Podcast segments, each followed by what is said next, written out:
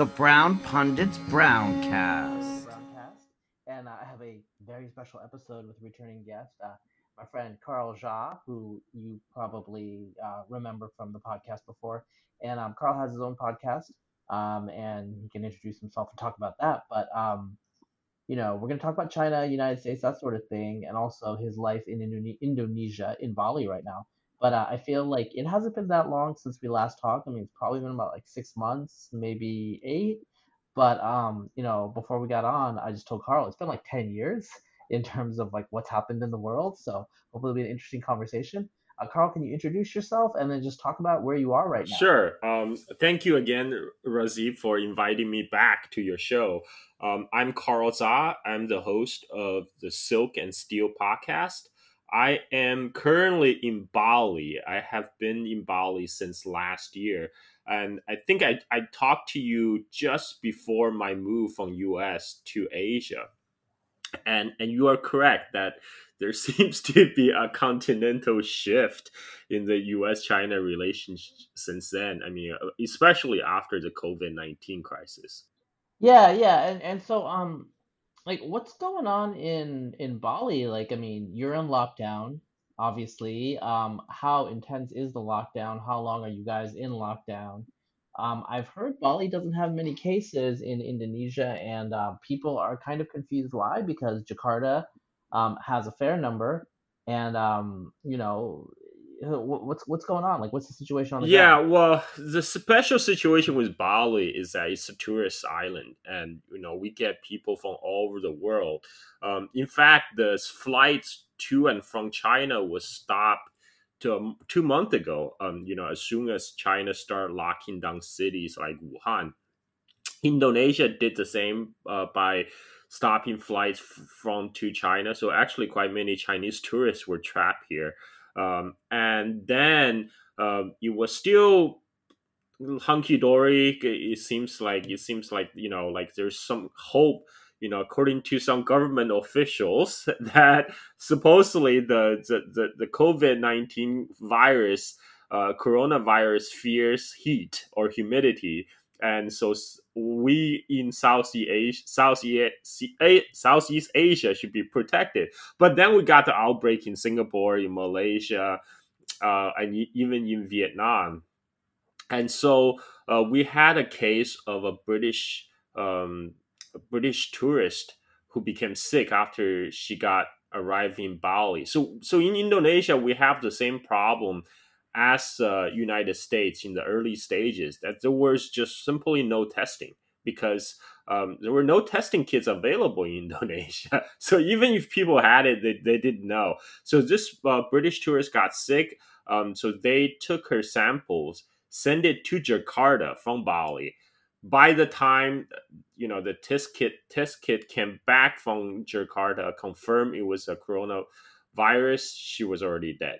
Um, but she was old. She had some other complications, and since then, you know, the Bali basically shut down all the uh, public areas, especially all the t- tourist site. You know, all the beaches are closed right now, um, and uh, the the the main foreigner hangout places in Bali, like uh, a couple famous beaches like Seminyak, Kuta, it's dead. It's I have never seen Bali this dead. I mean, you you just you drive through. There's nothing, no activity.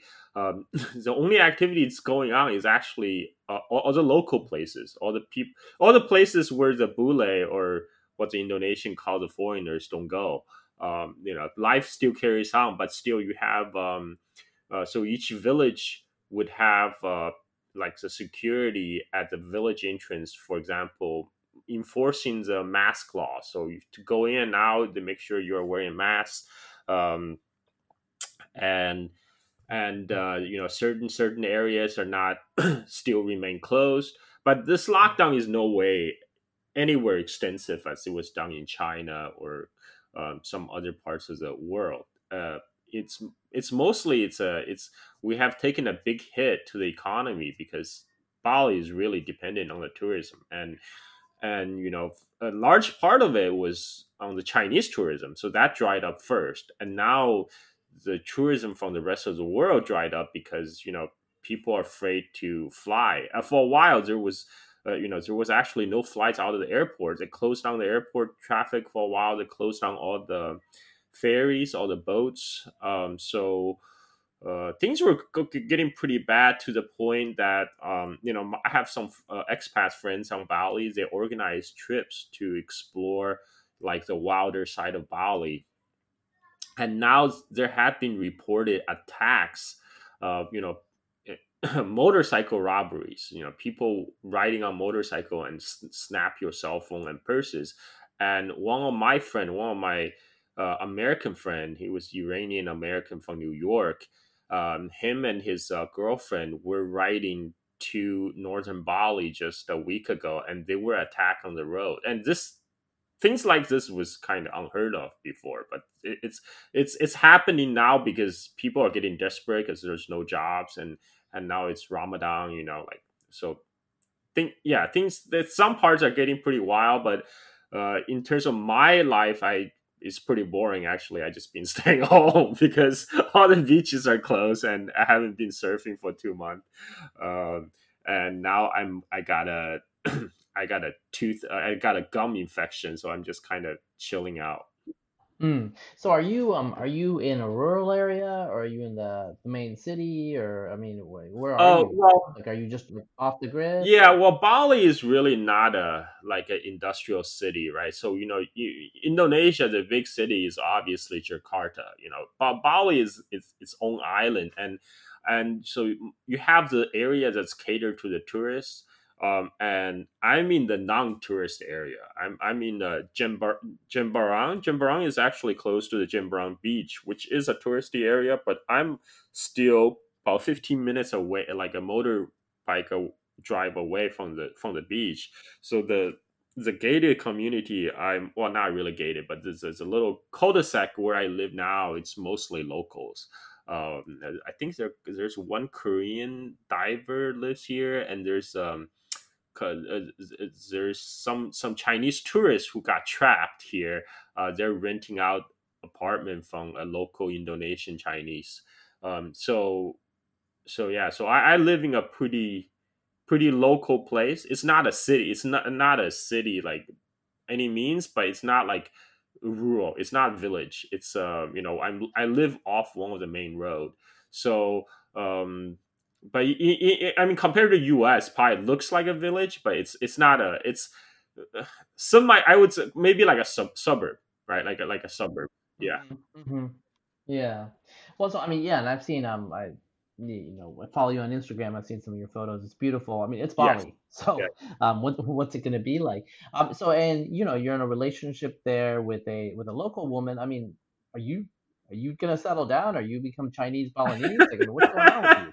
well, I'm uh, I am engaged, so we do plan to to to get married once um, her studies are done. So she's finishing her last year of her uh, university here, and and Okay. uh, she is a local Balinese. So and that well, it, it, there are a couple perks comes with marriage with uh, locals. Is that uh, I'm going to get kitas, which is basically this permit that allow me to stay in Indonesia if I marry an Indonesian citizen. Right now, I have to uh, fly out uh, every once in a while because you know, like Indonesia, uh, unlike other countries, Indonesia only give um, tourist visa for like 30 days like as american citizens you, you don't need a visa. You, you can just fly into bali and you know you automatically get 30 Mhm. days. But at the end of the 30 days you have to leave. Um, or unless when you arrive at the airport you pay additional money for visa on arrival and then that gives you option to extend it for th- another 30 days. But at end of the two months you still gotta gotta go um, and what people, many people do is they do visa runs. They, they will fly to like Singapore or Malaysia for a day or a few days and come back. Um, and I chose the other option is I do like social visa, which uh, I just pay like a like a local agency and they write up this. Uh, but you just require an Indonesian citizen to uh, to give you an invitation letter, say you know somehow you are needed here for some social uh, social cultural activities. And that allows me automatically 60 days and beyond 60 days i can extend it four times. So so basically allow me to stay for up to six months without leaving the country. But at end of the six month i still gotta go. In fact i was scheduled to leave um So you know, you know that um, we have a lot of Indian listeners. Uh, so you're going to be marrying a Balinese woman. Are you going to have a Hindu ceremony? Like, how does that work? Is she Hindu? I mean, yes yes so yes she is coming from a hindu family um if i do a local wedding yes you will um you know follow whatever local rit- rituals that they have to go through um you know i, I have no problem with that um we, we i haven't planned that far ahead yet you know i i just go with what my my fiance tell me so so at this point i i, I don't know what to expect you you go with what your fiance tells you. I, I I'm having a general idea of what this marriage is going to be like, but um, you know, I'll, I'll, keep my, I'll keep my opinions to myself. okay Um, so I know that um, you know, this is kind of like you know, we, we didn't plan too much ahead of time. So I'm actually kind of curious. I know that there's a Chinese community, Chinese Indonesian community Mhm. in Bali. Yeah. Um, have you had much interaction with them? Because I know a lot of them have been around for a while. They don't really know Chinese probably at this time, but um, my understanding is they integrate or have integrated much better into Balinese society than is the case with Chinese Indonesians in say Java. Probably. I would I would I have that um feeling like right now I in my neighborhood there are actually quite a few Chinese Indonesian families. Um normally the adults they speak they would be able to speak Mandarin. I think they must taken some classes or something because most of the Chinese Indonesians who came they usually came from like southeastern part of China where they speak you know either like Hokkien or Cantonese or some other dialect. So I'm pretty sure they took some classes, and quite a few are actually um, tour guides. They, you know, their their business is to cater to uh, to Chinese tourists from mainland China, mostly. And and so, but their children, you know, they uh, their children haven't pick up the lingo yet. You know, their children are fluent in the local local uh, uh, language, either Bahasa Indonesia or Balinese. Uh, but you know, like normally I, I communicate to, through the children through English. Uh, you know, quite a few of them, their English is quite good. Uh, but their parents, you know, I, I can just speak Mandarin. Um, and as far as I can tell, yeah, um, just from my observation, right? Like even the Chinese here, they they would um, do the perform the um, Hindu offerings in the morning. I, I have seen that. I've seen like they take out the um, the Hindu offerings, uh, wearing the traditional kind of like the sarong and and and going out and, and and pray. So I was like, oh, okay. I mean, on surface, I, I have only been here since July last year. Okay, so from my impression, yes, they, they seem pretty well integrated. Okay. Okay. Yeah. July. Wow. Yeah. Definitely. Like a last pod, uh, I think we did a podcast on genetics, Chinese genetics. Maybe while you, were you in Bali? Bali? No, no, that was that. I think I was still in United States when we last talked. Okay. Okay. So, um, you know, so obviously it seems like it seems like you're not having on Bali, you're not having coronavirus go through the community, and we all know, all the listeners probably know the demographics, mostly hits old people, so you know, it's not like a Black Death. Um, you were not feeling well for a while. Yeah. Did you have COVID-19? Did you ever confirm it? Like, what do you, what's going on with that? Yeah, so I have been, uh, you know, home self quarantine at home ever since uh, the news got out that there have been confirmed cases of coronavirus in Bali. Uh, but unfortunately, I had to go to the immigration office to extend my visa. Um, and I, I wasn't prepared to, uh, you know, because it was so it was the first time I saw it was so crowded because a lot of the European American tourists they don't want to go home. So they all went to the Bali immigration office to extend their visa. And and suddenly I was very nervous because I wasn't prepared. I didn't wear my mask. Uh, there were a lot of people. It's almost like an airport. Um, so after like few days after that, I I became sick and I was a little bit worried that I, I might have caught the uh, COVID nineteen because I showed the all the initial symptoms. Uh, you know, I had the muscle fatigue, uh, I felt really weak. My I have a very scratchy throat and high fever. Uh, you know, at one point I was uh, having like one one oh three point nine degrees, and so I um I what I did though, like I um I I think I did go to I did visit go to a clinic, local clinic, and the doctor says, well, you know, just recommend that I rest at home. So he said, unless you are bleeding from your nose and your, your gum, you know, uh, in that case, yeah, go get get go to the hospital and get a COVID nineteen test. Other than that, just see go back and take some um, take t- t- uh, actually he prescribed me some Tylenol and say you know see if the fever comes down. And a lot of people from my uh, Twitter following advised me against taking Tylenol. Um, or uh, wait, is it Tylenol? I no no no. Uh, he prov- prescribed ibuprofen, right? Ibuprofen. Yes, a lot of people yeah, yeah. recommended like, yeah. ibuprofen for because you know in case it's uh COVID supposedly that makes uh makes it worse. So I switched to Tylenol, and my fever did uh go down. Um, and I had a still had a scratchy throat for a while, but you know I just stayed home, uh, didn't didn't go out at all, and uh, now I'm recovered. Uh, I did not go get tested again uh, partly because I feared that by going to the hospital, I might get get uh, infected, even if I didn't have it. Um, so so now I, I, I don't know what I have. Um, uh, you know, uh, up to this day. Mm-hmm. Uh, you know, but but I've been I've been it's been almost over a month now. So if I did, even if I did have COVID nineteen by now, I should be non-infectious. That's based mm-hmm. on what I read. Is that's what? Uh, yeah. No, no. Yeah, that that seems true. I mean, do you know anybody personally, like in your circles in your in Bali, who who was infected? No, no, I um, uh, I mean there, there are there are um we know there are outbreaks in in certain villages. So because my fiance says uh a village uh surrounding her her parents' uh, home village had had outbreaks. So so like they have partial lockdowns, right? When they have a outbreak in certain village, they lock down that village, but it's not uh it's not universal. It's it's not like everywhere um, everybody get locked down. And then there's still some local places. There's still a lot of activities. I mean, much less activity than before, but you know, people are still going out shopping and stuff. Hmm, that sounds normal. Yeah, yeah. Um, we we haven't had normal for a while. Um, so I guess like let's move on to um, you know uh, geopolitics and these issues. Um, I do have to say I know that um I don't know, I think the, since the last time we talked, there's been a lot of um, controversies around you. And, you know, I'm a person that has had controversies around me, um, and a lot of it's just crap.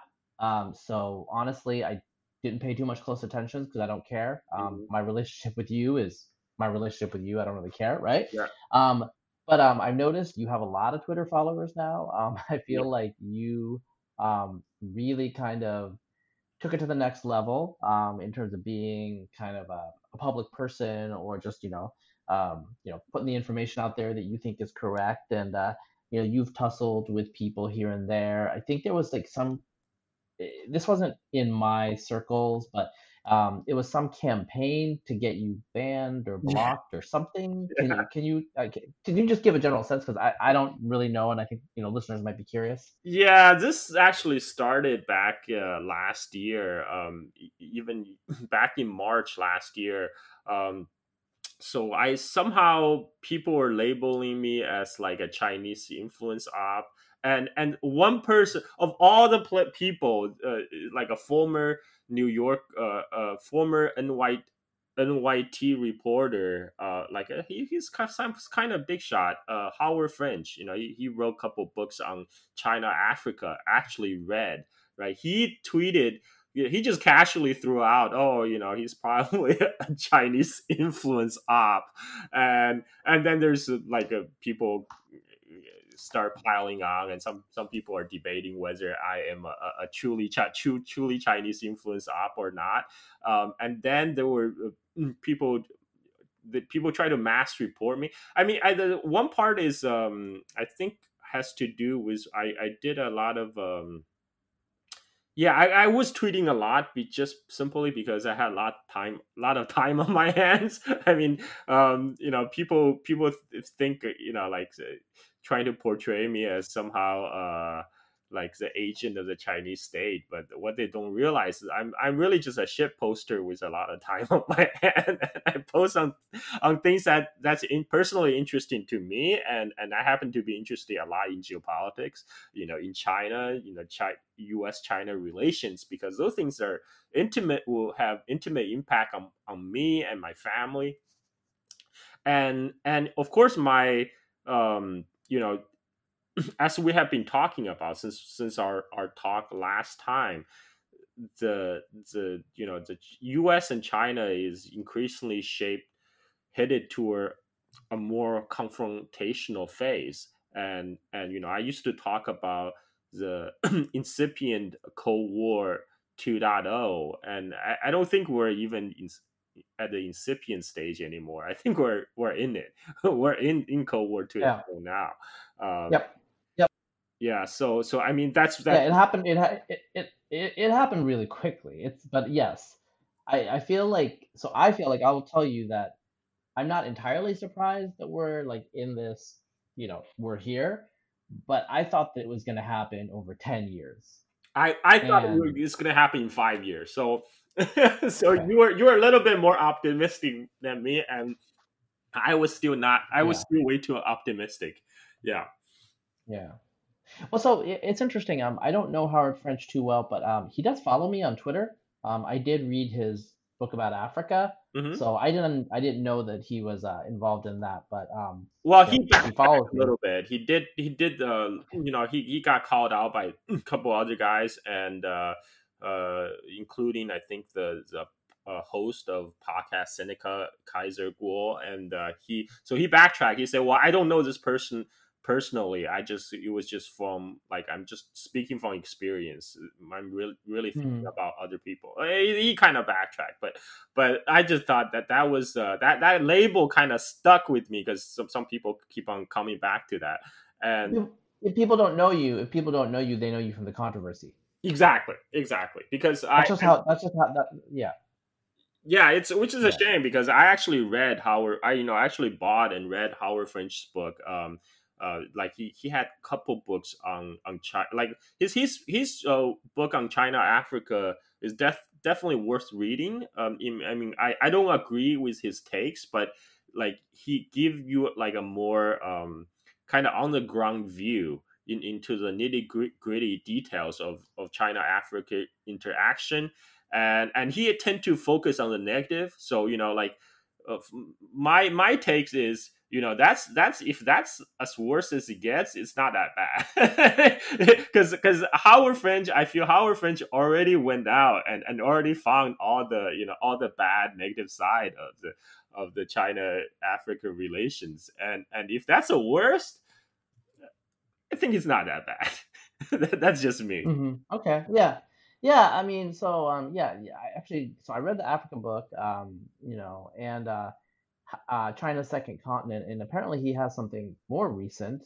Mm-hmm. Um, it's uh, everything under the heavens, how the past uh, helps shape China's push for global power. I have to say, I'm kind of like interested in getting this book now. Uh, just talking to you because uh, you know, but uh, I, I, need to. I'm actually reading a um, book about uh, the, the Opium Wars. Um, okay. So, uh, which I think by you, you, mentioned, Platt, you, you, right? respond. Yeah, by Stephen yeah, Platt, yeah. right? Uh, I have not personally yeah. read uh, any Stephen Platt's book, but I I have been on the Walnert's uh, podcast, the Radio Walnert, and mm-hmm. Radio Walnert did read. I I believe he read Stephen Platt's book on the Taiping Rebellion. Um, yeah, and uh, I, I haven't read that either, but according to him, it's uh, uh kind of dry on the Taiping Rebellion. Yeah, I like I like I like dry monographs, so um, okay. you know that, that's that's how that's how I roll. Uh, so um, okay, so you know now we're talking about the Cold War here, and um, you know I do have to say, um, you know, you're claiming that you're not a Chinese operative, but I I kind of was like, oh, that would be cool Um, I don't know. Just I, I, I know, wish kind of I wish I get paid, man. I wish I mean shit. Yeah. You know, if if freaking Yeah. like Chinese uh whatever um agency, you know, public security agency Yeah. offer me money, Yeah. the Xinhua, I'll I'll sign up. I have no hesitation. But I'm still waiting for my check. Okay. Yeah, yeah. So, I mean, I I don't believe that you are a Chinese operative, but also honestly, um, because someone messaged me once and was just like, "You're engaging with him, uh, on Twitter," and I was just like, and they were they were saying you were Chinese operative. I was like, "Uh, okay. I mean, I've probably engaged with CIA operatives, and I don't know who they are. You know, um, actually, like one or twice, once or twice, actually, I did know that they they kind of were. Uh-huh. So I mean, that's just that's part of the world. I'm not, um, you know, I'm not a child about that, so it, it wasn't Yeah. super relevant. I mean, so you're you're an American citizen, right? yes, yes. And are you still? I mean, I don't understand. Um, what's your nationality status with with regards to the People's Republic of China? Um, so you know how you know some people have uh, can have dual citizenship, you know, while having U.S. citizen. Mhm. But the way it works Yeah. is it needs to have, have at least one country recognize dual citizenship. So U.S. itself actually does not recognize dual citizenship. When you become naturalized U.S. citizen, uh, you you swear uh, uh, uh, uh, you you're supposed to pledge to give You up abjure. your Yes. allegiance to the previous potentates or whatever, right? That's part of the Yes. pledge. Um, but there are countries like France or Israel. They say, "Oh yeah, yeah, we understand you have to say that to become U.S. citizen." But even even you, if you said that, we still recognize you are citizen of our country. So in that case, they can't. They still retain their original citizenship. So that's how they they have become dual citizens. But China is just like United States. China does not recognize dual citizenship. So the moment I become a U.S. citizen, I lose my uh, citizenship with uh, People's Republic of China. So so right now, when I go Okay. when I went back to China, I had to go get a visa at the Chinese consulate in L.A. Um, right now I got uh, got the ten year you know multi entry uh, like that. That's just last. I think the last ten years, the U.S. China China had this agreement. You can have the 10 year multi entry visa. So once you have that, you can travel anytime within the 10 years, you know, anytime you want. Um, yeah, and you don't have to renew it. But I still have to pay a hundred bucks and, and go to Mm. whereas my sister, um, you know, she is she just have green card in US. Even though her husband and her children are all U.S. citizens, uh, she just didn't felt the need to, you know, to to to become a U.S. citizen. And so she, when she goes to China, she doesn't need to go to get a Chinese visa. She can just travel. Yeah. So so that. Yeah, that's rude. I thought Chinese Chinese intelligence would take care of you, man. I hope, man. Shit. All right. So, um, yeah, I, guess, um, so with COVID 19, which COVID 19 was an accelerant, I don't think that COVID 19 changed the direction Yes. that we were going. Um, it was an accelerant, right? Yes. Um, my own personal take uh, would be that, um, and the issue with coronavirus is there's just always uncertainty on a lot of things, and so anything that I say, aside from say the age distribution, I feel like everything else is very uncertain. Yeah. Um, in my opinion, because we're not sure. We'll we'll Yeah. know a lot more in three years, but in three years it won't matter. yes. At least to us, in the same way, right? Exactly. So I feel I feel like China, um, the Chinese authorities, whoever was in power in Hubei or paying attention to this, uh, I felt that they were a bit tardy, um, Mhm. frankly, Mhm. to get on this. Sure. Um, they weren't taking it seriously, partly because we haven't had. I mean, I know China's had SARS uh, and whatnot and H1N1, but they weren't really that serious. They were they're kind of kept under control.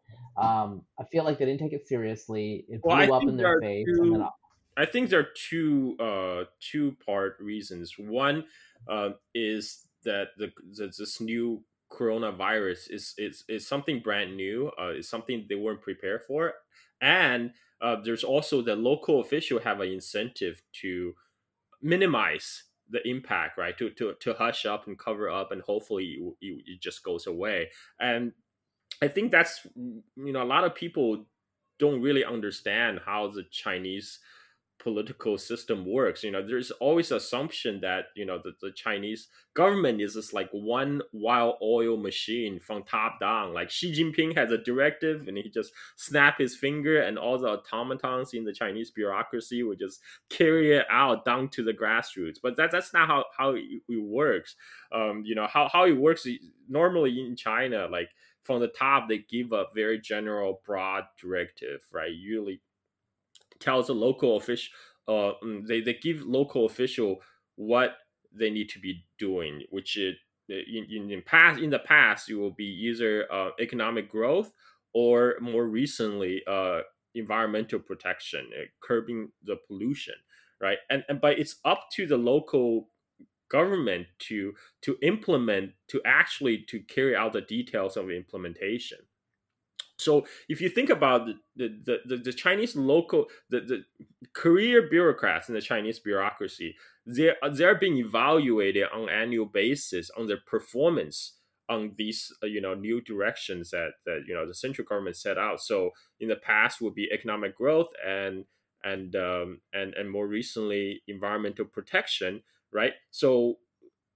if they all have um, incentive to make sure during their own uh, you know dur- during their the time they, they're in charge nothing big is to happen that's like disruptive right? Because that's to negatively impact their own career path. So all of them have an incentive to cover their cover their ass in in in case of like um a, something like a PR disaster or, or like a or like a, a, a like an outbreak of, of, of new epidemic disease and and that's like basically the Wuhan local government they just did it it did that instinctively like what they would always do in, in, in case of emergency. They try to try to hush it up and that's what happened with uh, the the doctor the so so like little timeline back in december around December 2020, uh, December 30th or 31st, uh, optom, optom,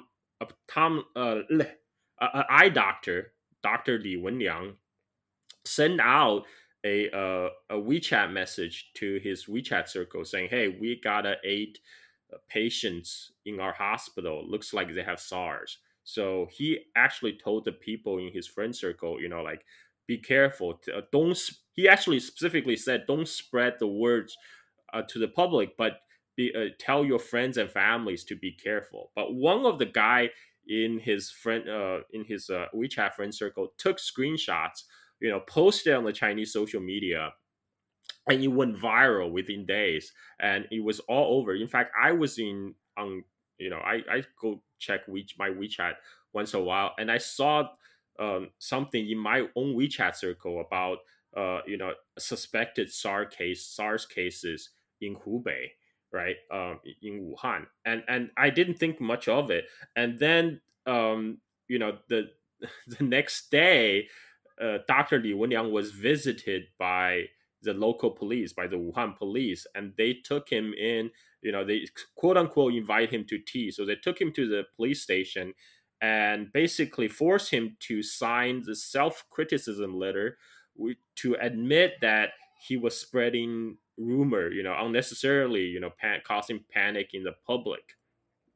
And and this this was uh, um this this was later reported in the Chinese media once the you know the the the, the COVID nineteen became more well known. So so we're talking about later stage in in January, and you know dr li wenliang actually gained a lot of sympathy from the chinese public and and you, even the chinese uh, people's supreme court issued an announcement a public announcement basically just said if um, if if the wuhan police had not you know, apprehend the eight so-called uh, rumor mongers. You know, if they had actually taken these rumors seriously as a warning rather than you know try to suppress information, you know, maybe you know more people would have been saved, right? So, so, but even at the the early stages, there's still very few information.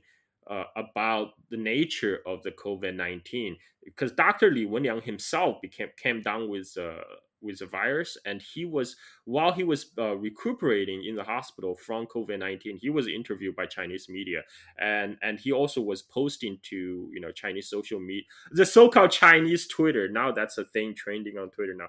Weibo, right? Weibo is nothing like Twitter. It's it's functionality wise is much better, but you know censorship is terrible. It's true.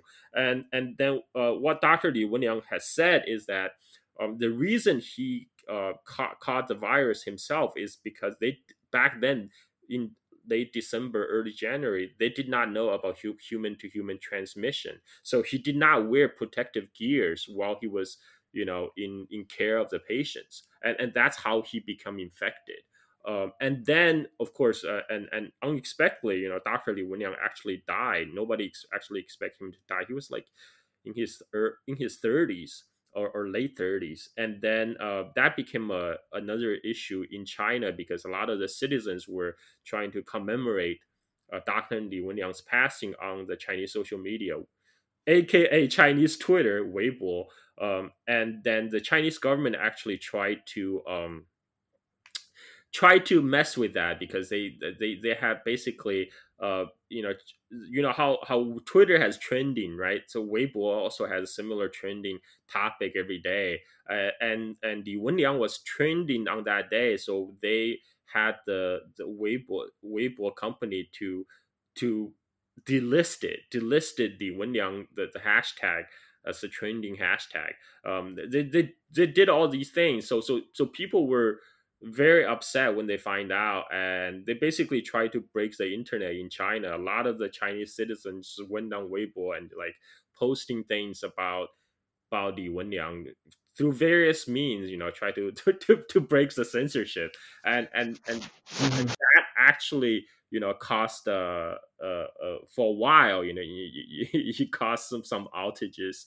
And and and that was that was i actually tweet about i actually tweet about that. So so there i think there there there are two different issues. There's one is that the local government of wuhan definitely was was tardy and they were definitely tried covered up and they definitely were slow to respond because even just before the chinese new year they were still um, hosting some kind of conference, and, and but but you can uh, compare that to the the mayor of New York urge, urging people go to Chinatown to celebrate Chinese New Year, right? When the when the when the mm-hmm. COVID nineteen already began, mm-hmm. you can yeah yeah we know.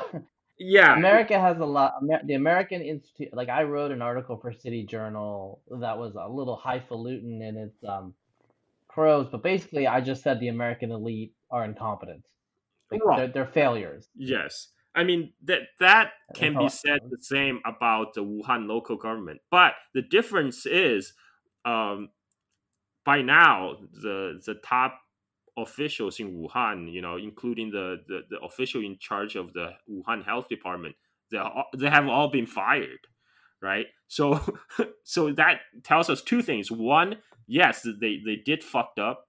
Two, some people had to take responsibility. We haven't seen that from the American elite yet. And and and after that, so uh, so no doubt, there's no doubt that Wuhan government bear responsibility in the initial phase of the, the pandemic. Um, but after the the pandemic nature become more well known, you know, the, the Chinese central government did impose the, the unprecedented lockdown of a 11 million people city in Wuhan. You know, I, I was surprised when it happened. That was that happened in, back, well, back in January yeah. 20, 25th. Um, I, I was shocked, yeah. and, and, it was it was not as people like now. There's a rumor on the internet uh, about oh how Chi- Chinese locked down Wuhan but still allow international flight. That was not true because the the the the lockdown was announced um, that more it was announced that morning i think uh, seven o'clock or so and the lockdown happened at 10 a.m so basically there's only three three hour window be, be, between the lockdown announced and all the all the train station all the airport were, were, were shut down. And and then the um compare that to italy you know in, in lombardy they planned to have a lockdown but the news leaked out and everybody escaped to Milan and and and, and brought the COVID nineteen there. So so I mean like it, it I think COVID nineteen makes a lot of government looks bad. Um, you know, you, we do have some exceptional, uh, you know, exceptional ones like like South Korea maybe, uh, but you know, ma- many government did not come out looking good in this. Yeah, yeah, government and the citizenry. Like, there's there's a lot of bad to go around. I mean, so at this point, um, basically the Trump administration, um, Trump particular, but not just him, you know, trying to do. Um, let's talk about like the China virus, the Chinese Yeah. virus, the Wuhan virus, the Wuhan flu, whatever. So um, I will tell you, um, like I still remember, like so my my wife was following it really closely. Um, you know, uh, she knows some Chinese, and we have some mainland friends. Uh, one of them is, you know, just down the river from Wuhan, and Mhm. anyway, um, so we were following it on Instagram and also on um, WeChat. I don't know, one of them. Anyway, that we were following it, and so just watching it. My wife was interpreting some stuff for me. Um, sometimes there were subtitles, but uh, so we we were tracking the whole Wuhan thing. And back then, I think it was called the Wuhan pneumonia in English, Yeah. often by Yeah, yeah. American commentators. Yeah. And um, and then there was this thing like, okay, we're gonna call the disease COVID nineteen. I don't have a problem with that, right? I, I didn't care. I, I, I call it COVID nineteen. But um, and then we see I saw Chris Hayes say you can't call it the Wuhan like pneumonia or flu. That's racist against Chinese. And like all of this stuff, and that was when it like synced to my mind. Oh, because I was I was worried. Um, like I don't know if you've been keeping track of my uh like if you got a sense that I was worried early, but I was worried early, you know, because um China is not a different planet. Um, the same laws of nature apply in China as in the rest of the world. And so when I started seeing the basic statistics, like the basic parameter values for R naught and all that, I started freaking. And Mm. also when China shut down Wuhan, okay, they're taking it really seriously. It's the revealed preference. They're shutting down their economy basically because they're going to shut down other places. And so I was super worried in early February, and a lot of people kind of thought I was a little crazy. Like, you know, my scientist friends um, here in the States, just other people. Oh, And I tried to keep, keep it in my. Yeah, I mean, I, I can Yeah. totally understand what you're going through because I had an episode where my relatives in United States, my own sister, um, was trying to get my niece tested for COVID nineteen around mid February, and she, you know, my my uh, she, my sister hosted Super Bowl party, so that was what like early February, and like a week after, my niece came down sick and she was very sick and then my sister found out that two of her guests that also came to super bowl party came also became sick with similar symptoms and then my sister find out that two of her friends that became sick had contact with uh, a person who frequently traveled to and back from china. So my sister was freaking out uh, and she took my niece to get tested and she tested flu you know first she was given flu test. She was uh, flu tested negative and then um, uh, the doctor told told her oh no worries just go home and rest drink a lot of water. And after f- uh, three four days my niece still had high fever and and you know not improving then my mom who's a nurse told my sister take my niece go back and get an x-ray. And and when the x-ray came back my niece had pneumonia. So at this point my sister is absolutely freaking out demanding that my niece get a covid-19 test but all the hospital clinics says oh we don't do covid-19 tests um, you have to contact the the, the health department uh, so my sister didn't even know which health department she tried the state health department they were then told she, he, she needed to contact the santa clara county county health department and the santa clara county health department said no, I'm sorry, your daughter does not qualify for the COVID 19 test because we have two criterias. One, a person has to just have recent travel history to Wuhan. Two, the person have to have contact with confirmed cases of COVID 19. Since your daughter does not qualify, you know, we can't test you. And my sister was going nuts, basically banging her head on this bureaucratic red tape. And but my my you know my niece wasn't getting better and eventually uh like four weeks later she they went to stanford children's hospital and um they the hospital still couldn't give her COVID nineteen test, but they they did all the other tests and they found uh, I think what's it called? The mic mic uh, mycoplasma in her, and then they think it might be the myco my uh, mycoplasma induced pneumonia, and then give her a new different type of antibiotics, and that's when my my my niece uh, fever finally receded, and and you know after that I posted about it in, in, on, on Twitter and uh, and Facebook, and I get people commenting say like, "Oh yeah, your your chance of c- catching COVID nineteen is is like uh, you know you have better chance of winning the lottery." You know, I, I was really livid when I was reading those comments, but I I was uh, you know I, I was too busy to respond to it. But but I so I totally understand. And there was a lot of uh, complacency, like even in in hmm exactly. Yeah in, in mid or late february but we now know that at that time it was covid-19 was already in united states i believe the first case confirmed case in united states was like late january or something Yeah, yeah. There was a it was a, it was a case in Seattle, maybe. Yeah, but I mean, there was already here, and it was seeded like when there was the, the Chinatown stuff going on in New York City. It was like spreading. Um, but in any case, so you know, I was just saying though, there was an issue where the people were making the case, and I don't know that I don't know for one hundred percent, but it seems like the WHO, the World Health Organization, was relatively solicitous to what the Chinese government, um, uh, central government wanted to do, and they were doing these things with the terminology. So my issue is the virus doesn't care about terminology. The virus actually doesn't have a name. We give it a name, sure and um, so, some of these arguments, and you know, the first op-ed in the New York Times about COVID nineteen, about SARS coronavirus two, was basically, oh well, our fear is going to be a bigger problem than the virus itself because we're going to be racist against Asian people, and you know, I have a lot of friends who are talking about, um, you know, people who are East Asian, or as the American Medical Association says, East Asian presenting. Any case, Mhm. um, they that there's going to be like racism, and they've experienced some things.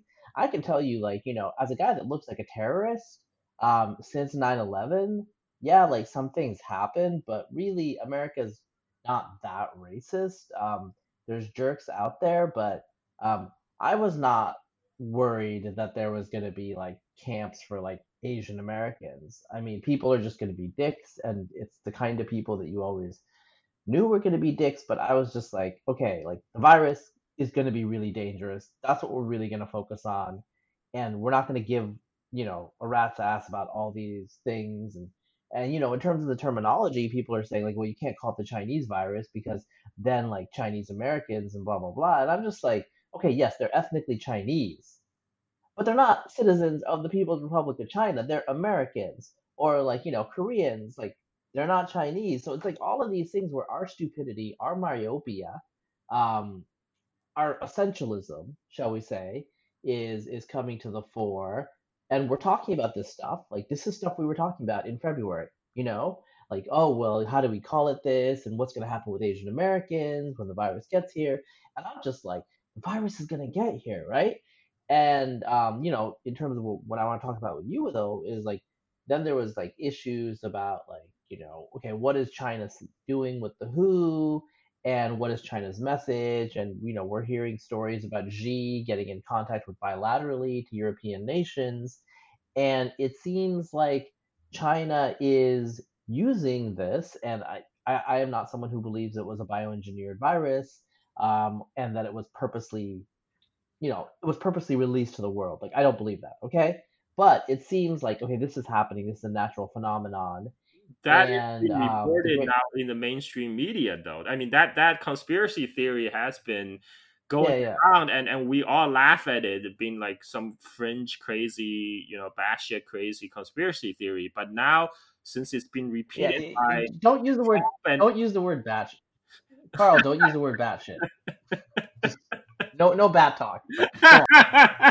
I mean, okay. First of all, I have to I have to make it clear, um, like I that the the bat soup video that went viral on the internet about the Chinese girl eating a bat soup, that was from 2016, and it was not filmed in China but in Palau, right? It's, which is an island country east of uh, uh, east of Philippines, you know, in the middle of the Pacific, and, and in, in, in places like Palau, fruit bat soup is actually a local delicacy. So so the girl in the video, she was a, a travel show host, and she did what uh you know when in Rome do as Romans do. She filmed it. Okay, uh, like Anthony Bourdain, you know, the, like the like the cooking Yes. shows. Yes, yes, yes. Yeah.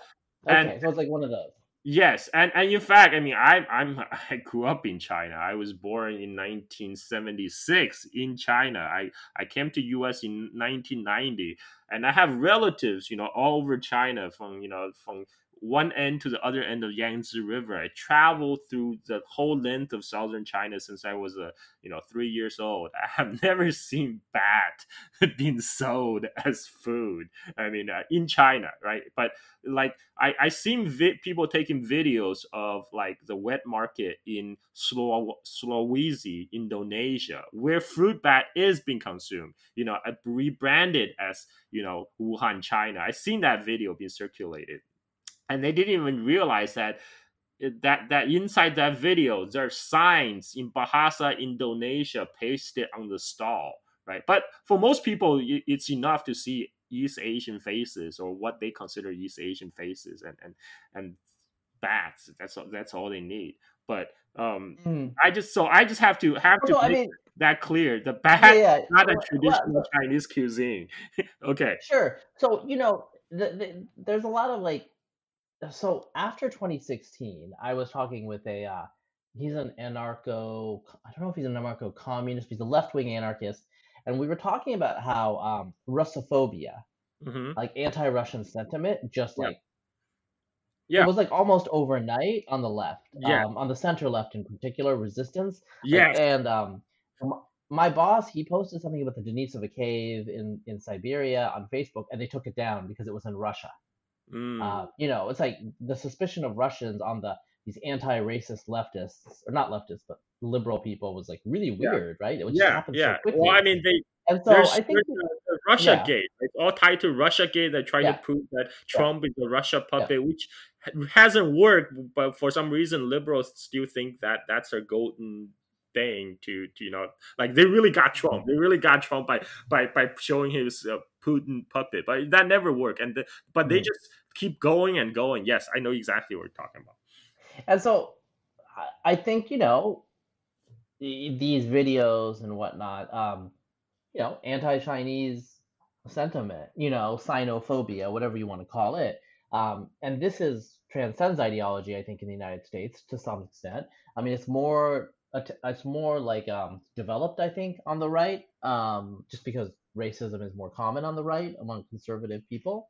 Um, I say this as a conservative. I'm just being objective, okay? Mhm. Um, but uh, you know, it, it's on the left too, and so um, I honestly I just like kind of ignore that because it's kind of noise. Okay, like i these are the like the rhetoric and the optics, and you know, after 9/11 and the So this is Gulf War, where I this is where I, I have to disagree with you about you know racism in America. Right? I, I think like uh, it's true. You know, I live in U.S. for 29 years. It's true. Like in terms of physical safety, mostly we're, we're good. You know, we're we're you know at least not.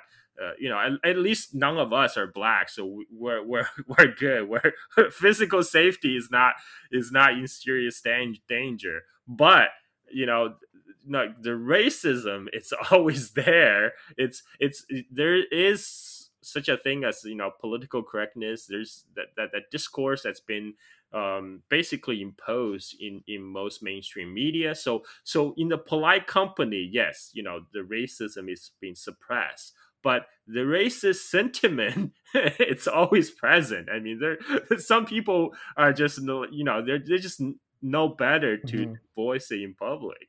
I mean, Sure, sure. I I think that's a fair point, and a lot of people have told me, a lot of Europeans in particular have told me, like, well, you know, you experience a lot more racism in Europe, but that's because people in Europe are not conditioned to keep it hidden in yes, public. yes, Whereas, like, you know, in their hearts, Americans are just the same. American white people are just the same. You know, they just they just know to be to be more polite, or like, you know, there's certain social norms about that. And so, so, so that's a fair point. Um, I don't have any truck with anti-Asian racism. I mean, as an Asian person myself, you know, um, and whatnot. But um, I am concerned about um, frankly the rise of China right now because it seems like there's mutual hostility that's developing. Um, you know, I have children. Um, I don't want war.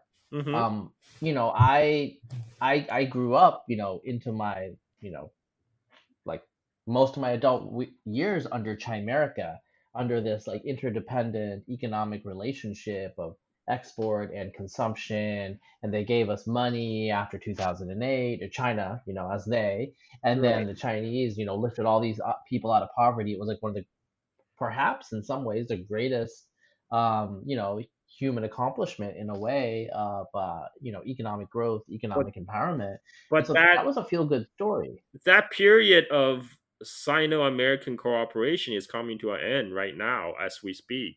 Yes And and and, yes and is we can agree on that, but I would even argue this is initiated from the mostly from the side of United States. I mean, there there are people who argue in U.S. argue the otherwise, but but you know, starting from the trade war, right? And that, that that's and and ev- all the action is mostly coming from United States. And actually, I just read uh this. Uh, I just read an excerpt from the the new book by the former Singaporean uh, diplomat and president of the UN Security Council. Um, what's his name? Uh, uh, Kishore Muba, uh, Kishore Mahbubani. He's actually uh, like an ethnic Indian, but he he okay he was a Singapore diplomat and he was quite well spoken on you know on diplomatic issues, especially regarding China and United States. And he has written a new book called "Has China Won?" Um, and in his in this book, there's an excerpt where he talk about the Western media reporting about China's militarization South China Sea, because this is one of the one of the points that's often uh, there's often accusation from the West about China stirring trou- trouble in in, in southeast uh, in South China Sea, right? That's that's that's supposedly one of the point of provocation that the rising China has has kind of kind of did to upset the balance of the status quo. Now, this is what Kishore has said. You know, he specifically talked about the well accepted fact about Xi Jinping is that I'm just reading it right now is that he reneged on his promise not to militarize the South China Sea islands. In December 2016, Wall Street Journal reported for a man who stood at the White House in September 2015 and promised not to militarize South China Sea, Xi Jinping is sure doing a lot of militarizing.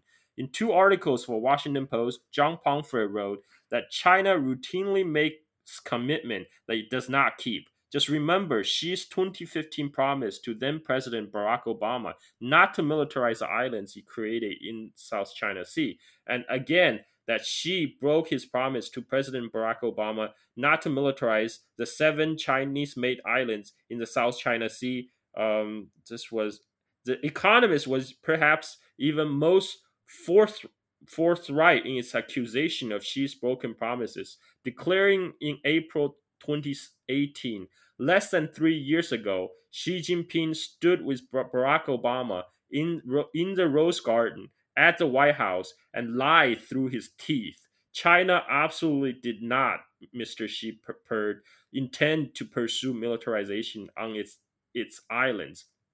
I'm just going to continue to read a little bit, just bear with me here. If Xi had indeed made such promise and reneged, you would only go to confirm a widespread belief in the West that China had become aggressive and expansionistic. You would also confirm a belief that the Chinese are being perfidious and deceptive when they claim that China will rise peacefully. So, what is true? Few Americans can claim to know China as well as Ambassador Stapleton, Stapleton Roy. Born in China, a fluent Mandarin speaker, Roy also served as then American ambassador to China from 1991 to 1995 and has stayed exceptionally well informed on US China relations. He explained what happened. In a joint press conference with President Obama on September 25th, 2015, Xi Jinping had proposed a more reasonable approach on South China Sea. Xi had supported full and effective implementation of the 2002 Declaration on the Conduct of the Parties in the South China Sea, signed by China and all 10 ASEAN members, had called for early conclusion of the China ASEAN consultation on a code of conduct for the South China Sea, had added that China had no intention to militarize the Spratly Islands, where he had engaging on a massive reclamation work on the reefs and shells he occupied. Roy, Roy being the former U.S. ambassador, said that Obama missed a, a opportunity to capitalize on this reasonable proposal. Instead, the U.S. Navy stepped up on its naval patrols. China responded by proceeding with militarization. In short, Xi did not renege on a promise. His offer was effectively spurned by the US Navy. The big question is how a untruth became accepted as a fact by well-informed, thoughtful Western elite. And this is not an easy to answer. Now, this is uh, this is Kishore's own uh, attempt try to answer this question: why why Western media reported a certain way. And he said, uh, uh, having observed closely over several decades how untruth about China gets generated and accepted widely, I have come to the conclusion that they're produced by a unique ecosystem that involves the best intelligence service of the world and the best newspaper of the world. It is an Anglo Saxon ecosystem and evol- involves the Five Eyes Club, which brings together intelligence service of America, Australia, Canada, New Zealand, and United Kingdoms. There's a high degree of trust among all these five Anglo Saxon countries. Intelligence is therefore shared with great confidence. From time to time, these intelligence services share information with leading Western newspapers. Major Western newspapers are bold and largely independent. No government has the power to control their reporting. Indeed, they often stand up and confront their government with inconvenient facts. As a result, when they report stories, a high degree of credibility justifiably is associated with them. All of them boldly proclaim that their goal is to report the truth, not to serve as propaganda vehicles like the Pravda in the former Soviet Union or the People's Daily in China. These claims of independent reporting are absolutely correct and fully justified. Yet, it is also true that these newspapers must rely on government sources for most of their stories, including intelligence services like the Five Eyes Network. Many of these stories are credible. For example, it is a fact that Xi did offer to not militarize the Spratly Islands in the South China Sea. And for the record, he did not offer to demilitarize the Paracel Islands, which are disputed with Vietnam only. This is in parentheses. It is also a fact the Chinese military did subsequently step up its activity in the Spratly Islands.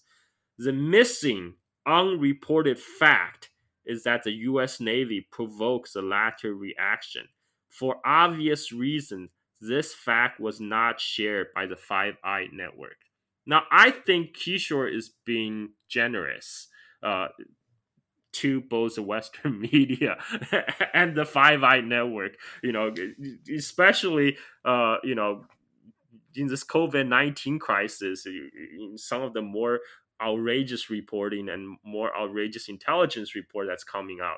But I mean, my this is what Kishore is saying is what I have been saying all along. Like the information that we're getting in the West about China is of a particularly distorted nature. It's not that these these reports are untruth. Most of the time, there's some element of truth in the in the reports about China, but most most of the time, it's only the partial truth, and and it, it presents a very distorted view of you know what China's role or what China's intentions are. I think that itself, you know, did contribute a lot to the misperception of China, including like this scary big bad China that's bending on, you know, be the next Nazi Germany rampaging through the world.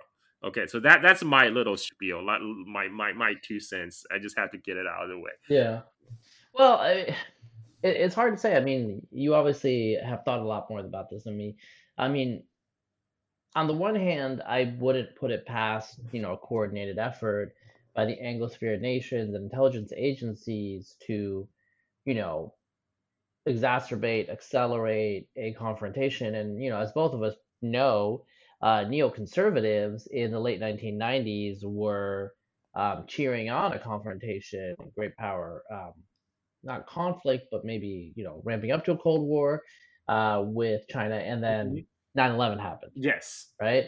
Yes. And so um, the, you know, they're actually, they have kind of like the mental toolkit or the arguments. They just need to resurrect them. And so I feel like there has been a fracture on the conservative side, um, my side politically in the United States, uh, when it comes to China and geopolitics after the Iraq War debacle, Iraq War II. Um, but now this whole confrontation with China has brought a lot of people together because even um, you know more like old right paleo conservatives um, are skeptical of China, and of course the neocons just want honestly they just want war. But uh, everybody right know, now, I mean, we have people like supposedly on the left, like Matt Stoller. Right, who is supposedly uh, American progressive on, on the left, or often offers a uh, leftist uh, criticism uh, on the globalization, you know, he is fully on board with you know getting tough with China. Like he actually said, yeah, only he's been on that for a while. Yeah, yeah, yeah. He's he actually said the only thing Trump got right is you know getting tough with China. Right now, I mean, there's almost like a consensus among the American elite. You know, it doesn't matter left, right, center. They all want to uh, you know, get tough with China. I mean, that's that's China. It's like China, China, China, twenty four seven right now in U.S.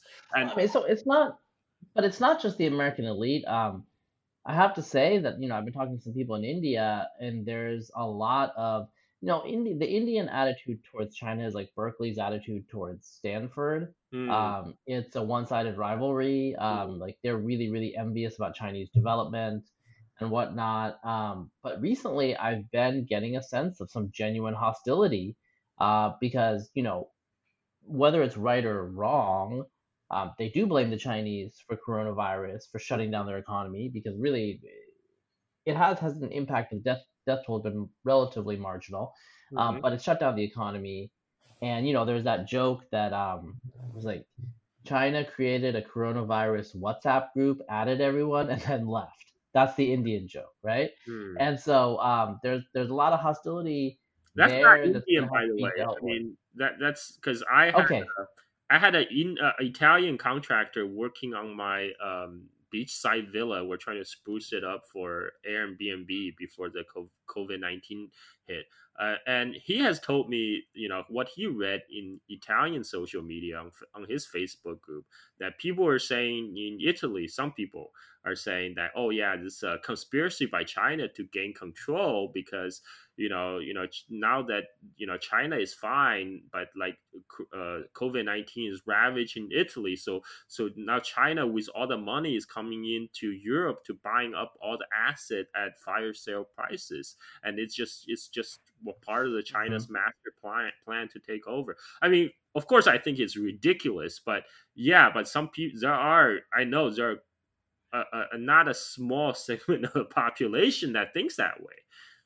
Yeah, and it's not just an elite. I mean, it's like it's like a broad base. So, I mean, you know, we've been talking for a while. I, I mean, I, I want to know, like, what do you think the next ten years? Like, I don't want a war, um, in any way. I I don't want a war. Uh, China's a nuclear power. I mean, people are talking about China like they talked about Iraq, which is ridiculous. Because Iraq, I mean, no offense to Iraq, Iraq was like a small nation that we we kind of just like played with, you know, it's like it was like a gamble. It's like we lost like a big bet at a casino. Okay, it wasn't devastating really. It was just stupid. Um, but with China, it's like a different thing. I mean, like, what yeah, is? I mean, what is? I mean, there's no, the next ten years like? Yeah, well, it's always it's always dangerous to predict the future. Um, I think next ten years will probably be more tension, more confrontation, more heated rhetorics, and uh, we actually i don't i don't think we're gonna necessarily have a war because I don't think even the elite. Uh, I'm talking about the American elite. Uh, you know, because because as I, I I say that the confrontation is not bought about by China. It's right now. It's mostly initiated by the U.S. side now, and but even U.S. elite, as crazy and stupid as they are, you know, they they're not really that stupid to to to start a nuclear war. I think even the U.S. military is for, fully aware that there's there's no way there can be a limited war with China. I mean, any any hot yeah. confrontation will go nuclear in like 10, 15 minutes. Uh, I mean, like because because this uh, there's no way you can just just contain uh, uh, a, a ladder of escalation. And and for a longest time, I mean, I have been kind of watching the output from the U.S. national security community for for for years now, and I, I mean. They, from their side, the rhetoric hasn't really changed. It's always the same. You know, China is a threat that we need to, you know, rise to confront it. We need to be more for, forceful. But it before um, you know, in this in the era that you were talking about, in the earlier eras, the Chimerica era, that was mostly balanced out by people who are the, the business communities and mostly the business community who are more interested to go to china to do business uh, you know and and and so so so now that side that side of the voice the engagement side of the voice is almost completely absent now in us that, that's what happened. But but in terms of the the even the people in the defense industry their top priority has always been you know getting more defense fundings for you know for whatever their pet projects and and, and their their own organization. It's it's all always a justification for more funding. You know, funding the the ridiculous F thirty fives program and and and and then to you know the U.S. Navy build up like three fifty five uh, ship fleet, etc. It, it's I I I don't think I, at least the top echelon of the U.S. military. I don't think anybody is serious about really going to a war to China. They they they fully aware, you know, what the consequences of that will be. But it does um, it does make sense for them to hype up the tension, right? To to to you know to to keep this trillion dollar uh, U.S. defense uh, industrial military industrial complex. Military industrial complex. Yeah. yeah. well, so so I so I mean I can see that interest. Do you think that the Chimerica that the, you know China's export to the United States, um, you know, our supply chain is shifting out? I mean, how serious is this going to get? Um, yeah. I'm actually like asking without without like positive or negative. I'm just descriptively, yeah. predictively um, yeah. Are we going to really disengage economically? Yes. So decoupling is what uh, you know the Trump's economic advisors are are you know Peter Navarro, right, the the, the famous uh, anti-China hawk, are advocating. They, they're advocating to cut off basically economic ties between China and the West, not just China and U.S., but also China and Europe as well. That's that's why there's a huge campaign right now waged against uh, Huawei's uh, gaining 5G contract in European Union, etc. And um, you know, the thing is, the, the decouple it, it's at, at some level some supply chains are uh, are leaving China, like more mostly on the lower end um, scale, like uh, more labor intensive in the industries, like making shoes, you know, making making clothes. I mean, but this this this process already started before the trade war, before the COVID nineteen uh, crisis, because you know the labor costs in China itself has has risen. So a lot of the those um, low end manufacturing jobs will go to uh, you know Southeast Asia, like go to places like Vietnam, Bangladesh, uh, Indonesia, but a, a more industrial scale manufacturing will will have a lot it will be a lot harder to move out of china because you know china built an entire ecosystem of infrastructures. You know it's not like it's not like you know like just uh, easy as popping up a plant uh, somewhere and hire a bunch of workers uh, you can do that for low scale manufacturing but but for for more um, advanced, more more industrial scale manufacturing, you're gonna need a reliable power grids. You know, you're gonna need a, a, a port. You're gonna need excellent infrastructure, roads, railroads, uh, ports, uh, and you're gonna need like all these uh, suppliers for your components that manuf- and, and China has everything in one place. That's why you know you know China had been a success for for world's factory for the for so long for the last 20 30 years and and so yes some of some of the manufacturing low end is leaving china and and some of these these uh, spearheaded by by chinese companies themselves they are locating to places even like africa to take advantage of um, lower tariffs between africa and united states um, and and uh, but but things like cars, uh, more like bigger things, I, I don't know. And and and on the other side is also that the Chi- Chinese domestic market is now developing. You know, like China has been trying to switch uh, to domestic to encourage domestic consumption for a long time, basically to to to shift it to more a, a service oriented economy. And and it's it is this COVID nine. I think the COVID nineteen crisis is going to only going to speed that up. I mean, it's already happening. There's already rising income in China, and while China still export a lot to U.S.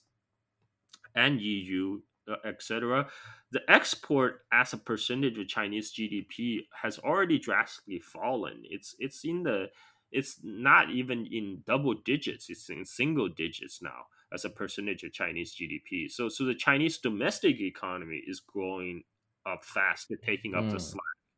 Um, I mean, I mean, one of the problems yeah. China right now is actually uh, just in general. It's, it's, it's like even China, China needs to find a way to um, to um, for a, a, channel for its productivity. Because right now right now uh, you know china has a Belt and Road Initiative where it's trying to build up infrastructure and ports all around the world.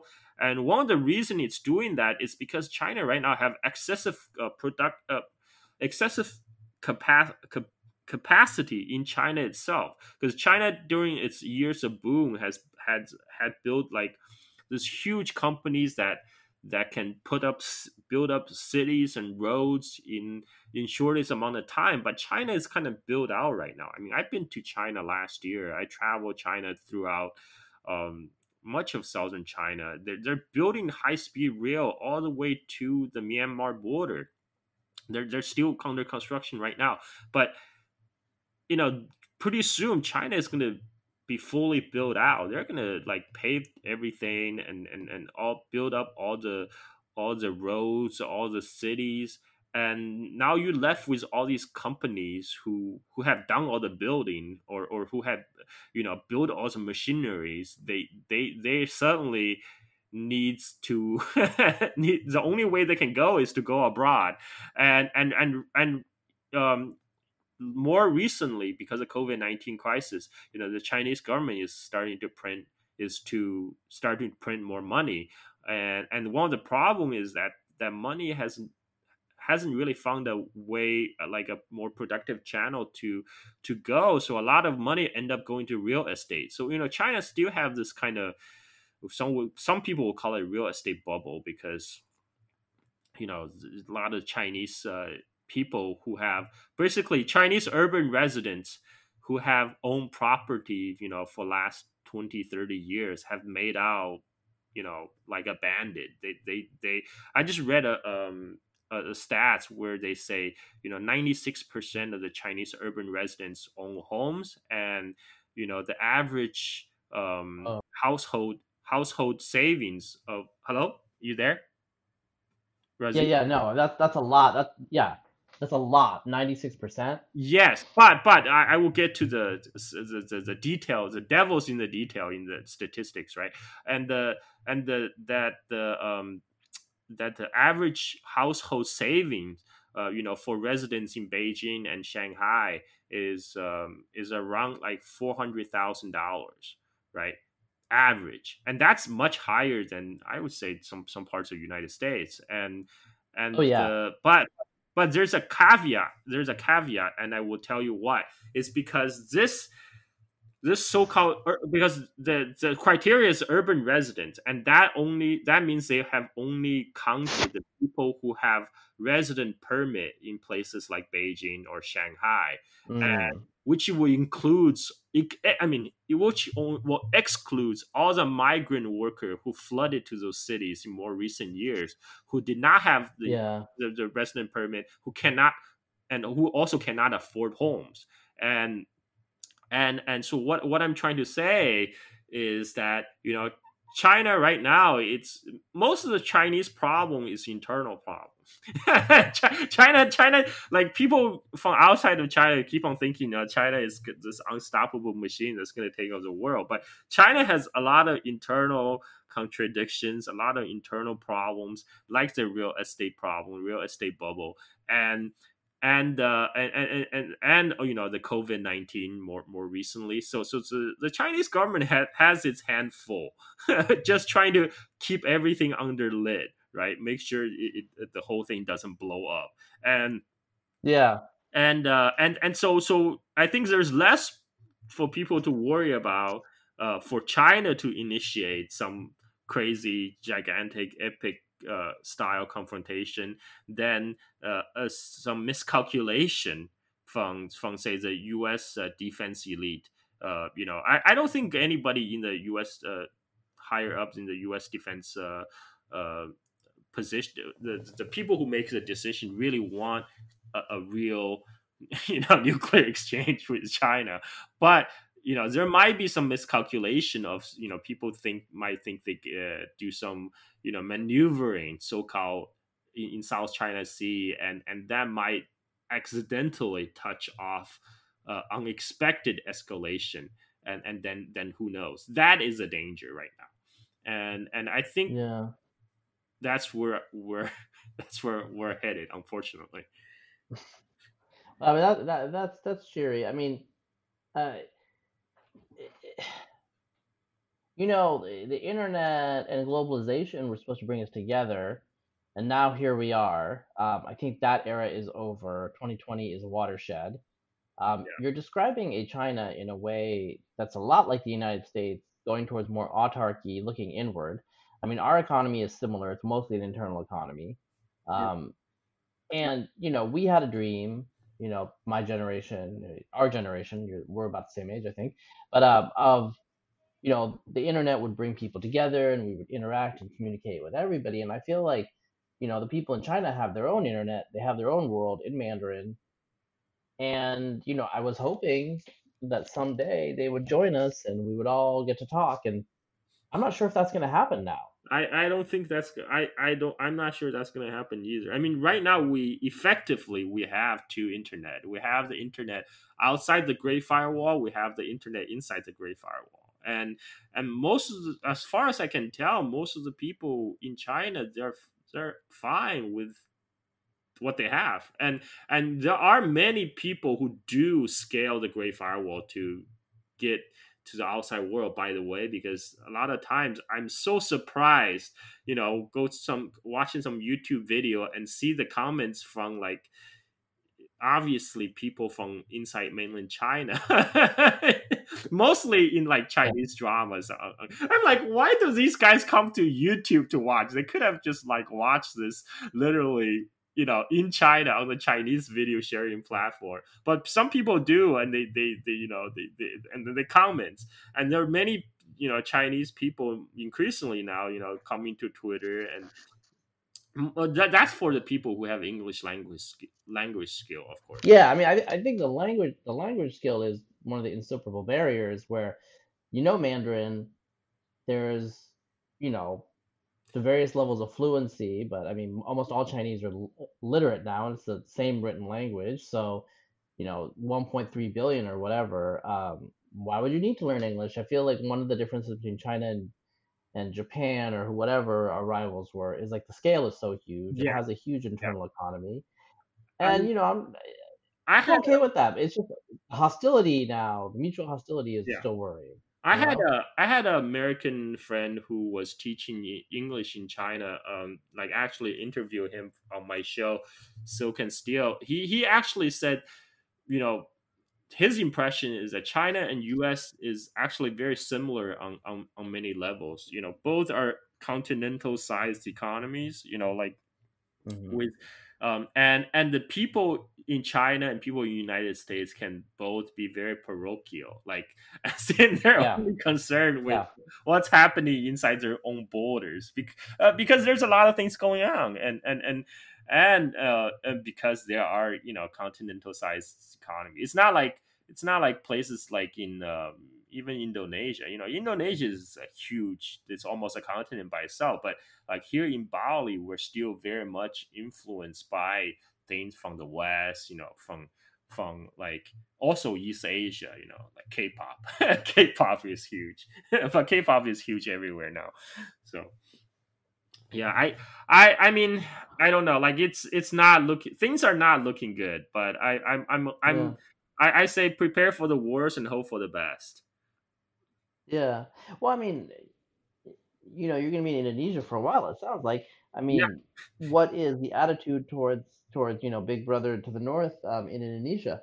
Well, I I mean, is mean everything chill? Indonesia itself is a big country. I mean, like, uh, uh, like you know, Indonesia have um, uh, right now most of most of the people in my everyday life. My, I mean, I'm not interact really interacting with like the the the, the chattering class, the, the, the pundits or the intellectuals. I mean, the average people on the street, they're just you know like people everywhere else. They're just mostly concentrating on getting on their, with their lives, and and like right now in Bali, you know, they're just, people are just wishing they get more tourists, whether whether Chinese or European or American, uh, you know, really just just to survive this COVID nineteen crisis right now, because uh, you know Bali is really hurting. It's it's it's so economy is so dependent on tourism that that right now this kind of suddenly drying up of economic activity is a is a bit of a shock for, for many people. Yeah, yeah. Well, I mean, like Hawaii here in the States, like they're trying to do mandatory, you know, quarantines of tourists and discourage tourists. But what is Hawaii? It is a tourist destination. So there's a lot of adaptation and restructuring. I mean, in a way, like, you know, China is going to come out of this. You know, I had a friend in Silicon Valley and he's just like, well, you know, China's going to do well because, you know, they're not on their knees. That's basically it. Like they're they're starting to come back yeah, online. They yeah. contained it, and so Yeah, I just um, you know, interview like, uh I just interview um uh not American, a Canadian who's teaching in my hometown Chongqing uh like a week ago. And he basically told me that uh, things are coming online right now. I mean, they're still um uh, like up up to last week every he was a teacher, so up to last week they were still doing online teaching. Um we are still there's still online teaching in Indonesia actually. Uh, but in Chongqing, they just opened up school, so like the kids are coming back to school now, and and those things are gradually returning to normal. And I know in the U.S. there's still a big debate right now about whether or not to open. So, and but but U.S. is at, at a different place. At least like in China, the COVID nineteen is is under under control right now, and most most of the uh, the worry right now they worry about a second wave, you know, from like uh, infection from abroad. That's why there was uh, this report, recent report about xenophobia rising in China. Is because uh, hmm you, you know, recent because the most recent infection has been uh, brought in from the travelers from abroad. So yeah, yeah, yeah, yeah. I mean, uh, well, I mean, on a positive note, like uh, you've been managed to work out, um, you're getting married, and Indonesia isn't quite um, zombie land yet, right? I mean, in it's it's like it's zombie line land in the touristy area in Bali, right? But Yeah. but but Yeah. out, out- outside the tourist area, it's it's still normal. I mean, it's I mean like because Mhm. a lot of people in Indonesia they wear masks anyway to more more for like pollution, right? They wear anti pollution masks, so now it's just Yeah. people wearing masks. So yeah. Well, so um, you know, you know, l- l- let's talk in the future. I mean, these are early days. Um, you know, it sounds like you know you're making the decisions that you need to make for your own life. But uh, uh, how do you see your role? I mean, are you just going to be shit posting until you get bored, until you have kids? Like, who knows? I mean, you know, you kind of fell into this, right? But um, you are who Yeah. you are. Like, I mean, like, I mean, I come I come to this role by accident, right? Like before, I just wanted to find a outlet where I want to share my opinions. I didn't, I really didn't know that people will actually pay attention to what I had to say until I went on the Radio War Nerd podcast, and and then I find that people are willing to listen, and then then, then I start doing my own things and the podcast, and um, yeah so i'm just gonna keep doing it i'm just gonna keep trying to um, grow my podcast and maybe provide more interesting content. One thing I, i'm doing right now is uh, what really hold more close to my heart is chinese history. I, that's i you know i mhm. i could yeah, screw about the politics you know i don't i could care less about the politics. I can just spend hours geeking out on chinese history. So i, I started this doing this new um, Chinese uh, history uh, series on my podcast Silk and Steel. Um, I'm doing it in chronological order from so from the very beginning. Um, so so the the interview that we did actually on the Chinese genetics was very, kind of very helpful reference uh, for people. And I just finished recording yesterday. Uh, on the Xia dynasty, which is the first, supposedly the first dynasty of China. So, so and then I'm gonna move on to the Shang Dynasty. It's gonna take me a while, but I'm not in a hurry because you know I could do this forever. So I can. Um. So eventually, I think I might. Um. Once I make some money, I uh, eventually I'll probably just branch out, separate out to a. a a new podcast of a Chinese history podcast and and put all my Mhm. Chinese history content, the, the chronological ones, um, in, in, in like grouped together and have its own website and um and and but for now i mean i'm just doing everything under umbrella of the silk and steel so so right now it's a really a mishmash of history politics culture basically whatever um whatever i find interesting Whatever, whatever shit, whatever shit gets on your mind, right? Yeah. Um, well, I mean, it's it's fun, it's interesting. Um, you know, uh, as we as we close this out, um, you know, if uh your handlers need someone in the Western United States, you know, um, we can negotiate. You know, there is an economic crisis here, and there's a lot of people that are worried, and you know, you can tell them that, uh, you know, I for one, uh, welcome our new. I, I don't know. I mean, I think humor is the only way that I can deal with uh, Yeah. the absurd situation that we are in right Yeah. now. Yeah. Um, I think people need to keep their heads on about that and have a little fun because hopefully the good times will start rolling at some point soon. Um, Yeah. Maybe not right now, you know, but um, you know, we'll, we'll turn the corner and you know, I was actually hoping to um uh I don't I don't know if you look into it at all about because you're you're the genetics guy so so I mean people are talking about like the different strains of uh coronavirus that Mhm. appeared in France in Mhm. Italy versus the ones Mhm. that appear in United States and in China Ha- have you looked into that at all or I, I've looked at it. I've looked into a little. Um, so with the coronavirus issue, as you know, coronavirus in general, um, there's a lot of papers, a lot of, of work coming out, and you know, I don't sleep that much, but even I have only a finite amount of bandwidth. So I've actually not focused too much on the sequences of the coronavirus itself. Mhm. Um, with the strain stuff, um, what I've been hearing, talking to people, geneticists, scientists, is that we're not sure. They're not sure. They're skeptical, but they're skeptical about almost anything at this point Yeah. because we just know so little and there've been so many false leads.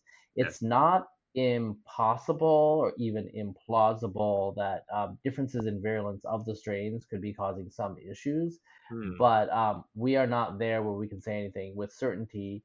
Similarly, um, you know, it does seem like heat and UV does have an effect on the virus, and certain countries like Malaysia, Thailand, you know, even Indonesia and Philippines who have like worse outbreaks in Malaysia or Thailand, Mhm. uh, they're bending the curve much faster, or um, it's a much, it's like a 10 day reproduction rate, right? In some of these, like in India, like a 10 day reproduction rate instead of 3.5. Now, 10's not 10's not that good for doubling, but it's still, you know, 10 versus three and a half. So um, there's all these, you know, variables that we don't know about. And a month ago, I would be like, oh, you know, we'll know in May 1st. It's May 1st is here, and there's a lot we don't know. Um, there's a few things we do know, and I kind of like hold close to those. Like children seem way less infectious than adults, and there's various reasons. Like, okay, that's a thing. Mhm. Um, obviously, the elderly are targeted, but um, it's been difficult just to get my bearings um, in general. I've kind of taken a break this week, um, and I don't know if you listened to my other podcast, The Insight. Uh, Spencer Wells, Not who by the way is in Lombok. Mhm. He is in Lombok right now. Um, he will be there for a while. okay. But uh, we uh, we've been um just talking about you know what's going on like every couple of weeks, and you know it's like a year. You know, there's just so much that happens, and and things are changing. So um, we live in very uncertain times. oh yeah. Um, we have a lot a lot of lack of clarity. Everything is very opaque. Um, I think that's why people are anxious. I think that actually explains some of the behavior yes. that we're talking about here with the xenophobia. And the xenophobia doesn't just go from America to China; it goes from China to other people as well. Sure. Um, you know, that it's, It's humans are humans, It's and fear driven. Yeah. yeah, yeah, it's like pestilence. Pestilence drives populism and fear. Um, this is just like we've seen this in the ancient world, we're seeing it today. So that's not surprising. Um, I am curious what's going to happen when this exogenous shock of the virus, of nature biting us back and becoming real again, fades, and we have to deal with this geopolitical, social jockeying. Uh, China and the United States are both pretty powerful, well-off nations now. China's still considerably poorer, but you know it's a it's a upper middle income country now. You know, or lower developed. and Shanghai, it's definitely developed. So um, the 21st century has begun, and we're just trying to figure out like how we situate within it. Yeah. Um, you know, now in the midpoint of my life, hopefully, um, the Well- 80s and 90s are gone. You know, and trying to figure it out right now. We're we're at the end of the end of the history right now. Yeah.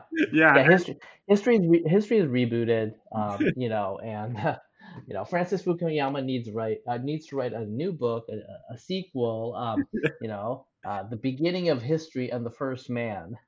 Yes. Um, I mean, I actually just anecdotally, I mean, I was actually quite surprised about about the the changes that COVID uh, COVID nineteen has brought. I mean, I, I could never imagine in a Muslim majority country like Indonesia that that they shut down the mosques right right now. Like there's um, you know, Yeah. people are complaining because they shut down mosques because the the latest outbreak uh, in Malaysia and Indonesia happened, uh, I think during one of the mosque gatherings and then then after that the government said okay no more no more mosques are closed I, I was i was really surprised that that actually happened but Yeah, yeah. How quickly everyone, how quickly. I mean, you know, we talked about tardiness, but to some extent, some of these nations went relatively quickly and in a relatively nimble way. So as we, um, you know, come out of lockdown all across the world, it's going to be interesting to see, um, you know, like my friend, um, uh, Heterodox Asia, Jasper Gregory, who was on this podcast uh, a couple of weeks Mhm. ago. Um, he's posting pictures in Da Nang right now, and people are in cafes, and I just stare at the pictures and what's up with the people being close together? They don't look like they live together. You know, I mean, it's just like I have weird thoughts, like conditioned by the quarantine. yeah So, um, it's it's they're like windows onto 2019. yeah You know, like most of 20, most of 2020, um, the first three weeks of 2020, I wasn't super stressed. But after the first, after the first three weeks, after the first three weeks of January, after January 21st or so, I have been stressed yeah A whole year.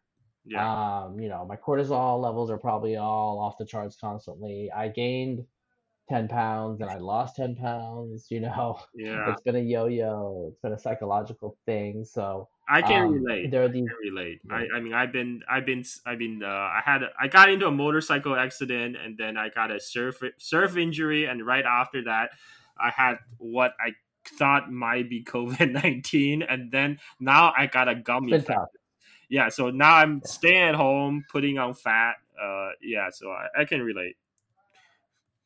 Well, um, it's been great talking to you. Um, you know, it's always a pleasure. Uh, I think the listeners, uh, wherever they are, United States, India, uh, even our Chinese listeners, there are a few that download it. Um, uh, I think they will have learned a lot of things. Um, I'm assuming I'm going to get some questions, and you know, as usual, I'm sure people will find you on Twitter. Yeah. Um, you are rocketing up to being a new thing, so um, good luck with that. Good luck with your marriage Thank or you. your you know, good luck with your mar- wedding.